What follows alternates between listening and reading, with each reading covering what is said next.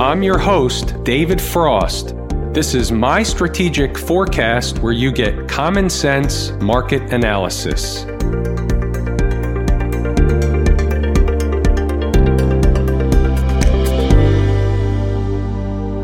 Today is Tuesday, August 20, 2019. We're looking at a daily chart of the SPY or Spider, which is the proxy for the S&P 500. It was turnaround Tuesday, and that is the first thing this morning what Inside the Numbers members read when they logged into the site. The market was basically flat overnight and leading up to the opening bell, but today's finish was a different story. So let's find out what we've got on the daily chart, what the close means, what's staring us in the face on the southern side, and also what we have on the docket this week. Let's first take a bird's eye view of the daily chart.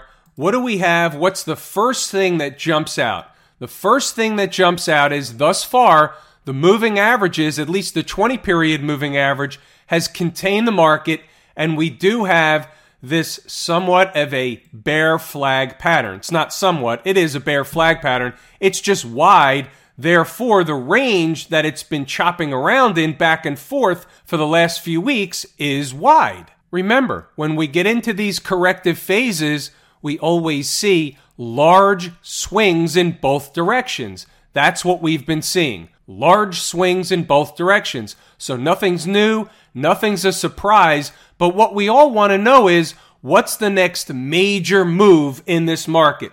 Well, before we get into the major move, let's get into the minor move first. Macroeconomics, microeconomics. Macro moves, micro moves. The second or maybe third thing that jumps out at me on the chart is the gap that's staring us right in the face. It's almost like the gap is sitting there with its hands open, waiting for the market to fall right in. Is it going to fall right in or is it going to fall right through? We don't know yet, but we know how to handle it. That's the important thing. How do you do that? Well, let's go through it piece by piece. There's the gap 288.85. Now let's see what we've got on other charts. Here's an hourly chart. So, what's the market doing? Is it coming back to test a former breakout area? Can we consider the gap a breakout area? When the market gapped up, it broke out of the previous area. So the answer is yes, but we'll get back to that because we're going to look at another chart where it's going to look different,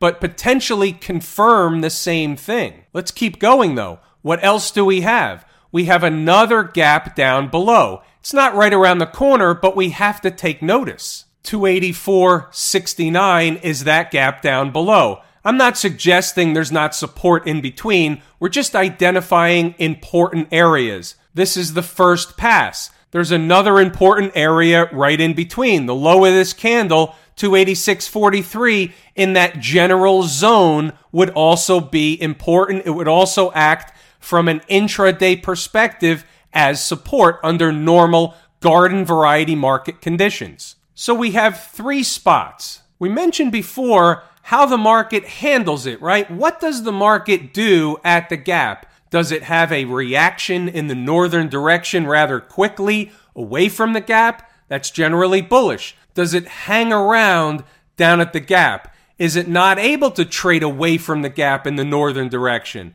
That's not bullish. That's bearish. That's telling us that wasn't necessarily the final destination. Somewhere lower would be the final destination in that scenario. What could it be? Could it be the 286.45? It's possible. Could it be somewhere in between? Of course, it's possible. This is how I'm basically unpacking the chart before your eyes. We're doing this in real time. Let's look at something else. Let's look at a different chart to get a different perspective. Here's a 120 minute chart. So it's the same chart, just looking at it from a different viewpoint. Now, here's an interesting one.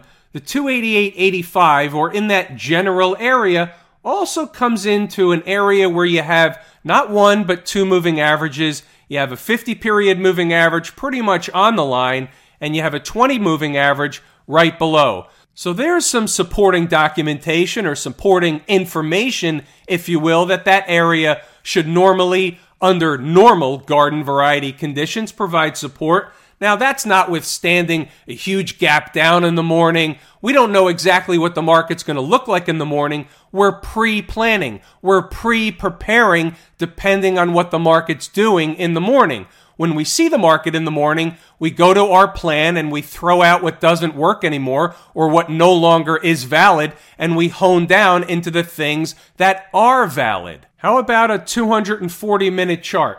Now, the 240 minute chart, the first level of support happens to be below its 20 period moving average. So if it were to get below and close a 240 minute candle below that moving average, that would be an indication that the market is weaker versus stronger. Not the bull case, but the bear case. Keep in mind, getting below is one thing, closing below is something different. There's a lot of time, just like in a daily candle, there's a lot of time involved in a 240 minute candle. Now we're going to look at something slightly different. Now it's not lost on me, and I didn't forget to mention it and didn't avoid mentioning it the ABC pattern that we discussed yesterday. Still active, still could happen. There's the A leg up, the B leg down here, and the C leg goes like this. Doesn't have to happen all in one shot, doesn't have to happen in four or five straight days.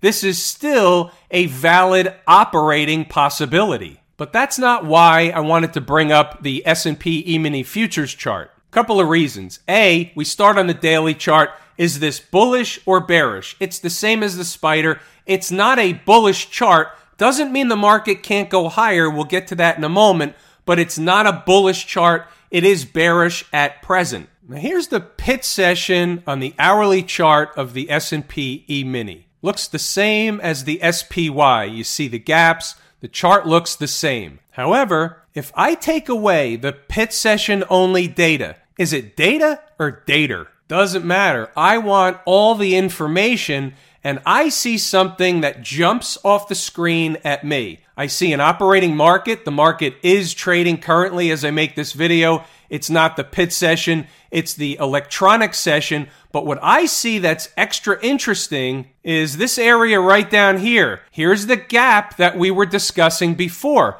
That comes in at around 2891. 2890, 2892, in that general zone. That lines up with what we discussed in the SPY. Is that also a former breakout or former breakdown area?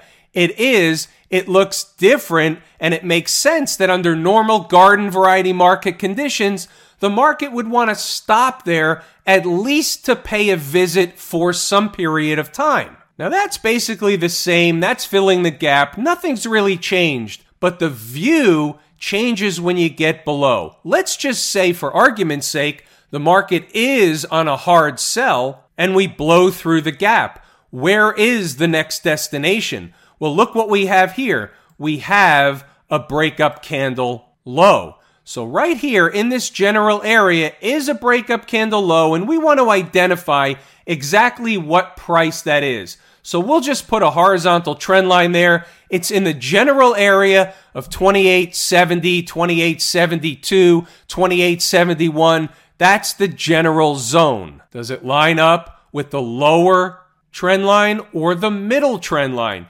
Don't get fooled. It lines up with the middle trend line. You have to do what? You have to do the numbers. And then when you take it one step farther, you'll notice that, and this comes right out of the Lazy E-mini Trader course, you'll notice that there's also other supporting information and reasons why those specific areas should, under normal garden variety market conditions, provide support. Back to the daily chart. Can the market just blow through everything and this is it and continue lower? Absolutely. It will happen at some point. But what's holding it up? What could possibly be holding it up between now and let's say a few days from now? Well, let's focus in on the fact that the central bankers from around the world are gathered in Jackson Hole, Wyoming. It's their annual boondoggle. They talk money, they talk economy, they talk whatever they want to talk about. They give speeches, they pat each other on the back, and they plan what's going to happen in the future. That's at least part of the objective. So, as a result of this, we're expected to get a speech from Fed Chair Jerome Powell. What's he going to say? Who knows? But certainly his objective is not to say anything that would upset the apple cart, spook the market. You would expect him to try and have the opposite impact. Can he? Will he? We don't know, but it's something that we have to have in the back of our mind. It's one of the intangibles. It's the sixth man on the bench. And in terms of the SPY, that's pretty much everything I'm looking at near term. You have the gap down below. We know what happens if the gap doesn't hold, if we don't get a nice healthy reaction in the northern direction away from that gap. The daily chart certainly is trending downward. We're eventually going to get another leg down in the market. The question is, how long and what type of activity are we going to see from the bullish side of the camp? What do we see when we switch over to camp IWM? Do we see anything different? Not really. We see the same picture, only worse. We see the gap down below. We see all the moving averages and price below. It's pretty much an ugly chart. Can they have another spike higher into the moving averages? Of course they can, but this is a bearish chart. It does have price pointing lower from a trend perspective. So it is what it is. You just have to know that in light of the fact that we're in one of these corrective phases and we do see large swings in both directions, if the Fed does try and goose the market, for example, and that's in air quotes, obviously, goose that is, then what you end up seeing is the shorts having to run for cover. They have to eat a shitburger, and then we have to have another several days of a rodeo ride, which will include some large swings in the upward direction. What about the VIX? Do we see anything interesting that we can sink our teeth into? Well, it's really the S&P flipped on its head. So you have this big move higher and you have essentially a bull flag pattern that's developing here. Now, here's the trick. Are you going to be able to stay above on a closing basis yesterday's low? Because if you don't, you'll likely come back into the moving averages, potentially even lower. The VIX is wild it's its own rodeo. And right now, it's not really telling us anything definitive one way or the other. Transportation Department, do we see anything different than we just discussed in the IWM or the SPY? No, it's really the same routine, same story, different page, even the same chapter. They're all going to do it together. They're all going to either break the lows or they're all going to have another gasp higher on a Federal Reserve goosing exercise. And we don't know that's going to be it. That's only because I just mentioned the fact that they're in Jackson Hole. There is a speech coming on Friday. We can always have a goose event on China. Could be something else. We could have a goose event. That's the point. The main thing to realize is, and that we can't lose sight of, the trick, trap, fool, and frustrate crew is out, will continue to be out in full force. By the way, I forgot to make mention before, just taking a look at a shorter term intraday chart. Don't we look at this all the time? What is this? It's a move down, puts in a bear flag pattern, pretty good one at that. And then what happens at the end of the day? The last candle of the day, they hit them into the close, completing the bear flag pattern.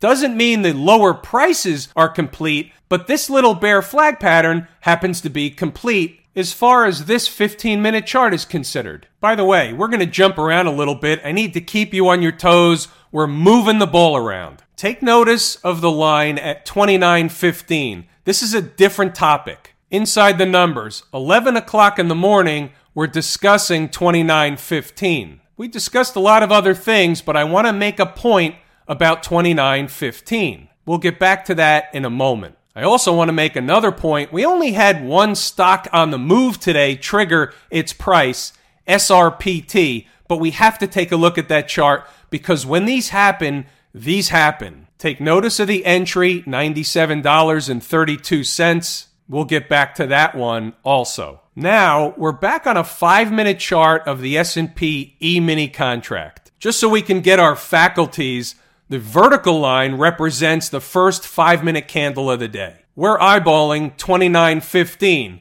It's somewhat of a pivot. So inside the numbers, members are looking at 2915 and they're saying, as long as the market's above there, we're okay. I know the range. I know where the next place is up top, where the next resistance area is. it's from important numbers, and I'm telling them all morning long. They also know below 29.15, no good. No good for the bulls. About 1:30 in the afternoon, 1335 candle, 2915 goes, and that's all she wrote. Below 2915, we're looking at the gap. Now here's SRPT. It's kind of one of those you gotta be kidding me trades. For more than one reason. So take a look at where it closed the previous day. Yesterday's closing price, move it over a little bit so we don't get cut off. Yesterday's closing price 120.31. Opening price today 98.40. That's a pretty good haircut. The low of the day is 96.79. The number on the board probably, I don't know, 8:15 in the morning was 97.32. Here's a 15-minute chart. Here's what happened at 97.32, slightly lower. Here's that low at 96.79. Immediately takes a rocket ride higher. Look at the high, 105.77. When we get these, we get these. And here's the best part. In the course, I teach a strategy where traders can turn trades like this or part of a trade like this into risk free, emotionless trades and at least get a big chunk of that kind of run or rocket ride higher. Back to the daily chart. The other thing is, how do you do that? How do you identify a price when a stock is gapping down like $22 at the open. How do you find that spot? You do three things. You watch these videos, you take the course at Lazy E Mini Trader, and you become a member of Inside the Numbers when you're ready. And that, my friends, is how you do it. We don't get trades like this every day, but we get trades like this. You've seen these before. All right, back in our lane, taking a look at the XLF. I told you we were moving the ball around the horn. You have to pay attention. There is something that jumps out of the chart at me in the XLF. What is it? We filled the gap. We closed below the gap. That's bearish. It's a puzzle piece. It's on the table. Remember what we always say about the financials. If the financials are going to melt away, it's a pretty good indicator the market's not going to go in the northern direction. It's just not going to happen we have to keep our eye on the XLF. What do we see when we look at the SMH? Anything different? Anything different than we've seen on a lot of other charts? It's slightly different, but in the big scheme of things, it's still at present staring down at the gap. It should follow suit with the other markets. And that, my friends, is going to be a wrap. It's everything I wanted to and intended to discuss tonight. I just want to let you know that I appreciate each and every one of you. I'm David Frost, my strategic forecast. Thanks for tuning in for another episode of Common Sense Market Analysis. My Strategic Forecast is hosted by David Frost. Subscribe, rate, and review on your favorite podcast app, and please visit mystrategicforecast.com for more information. My Strategic Forecast is common sense market analysis.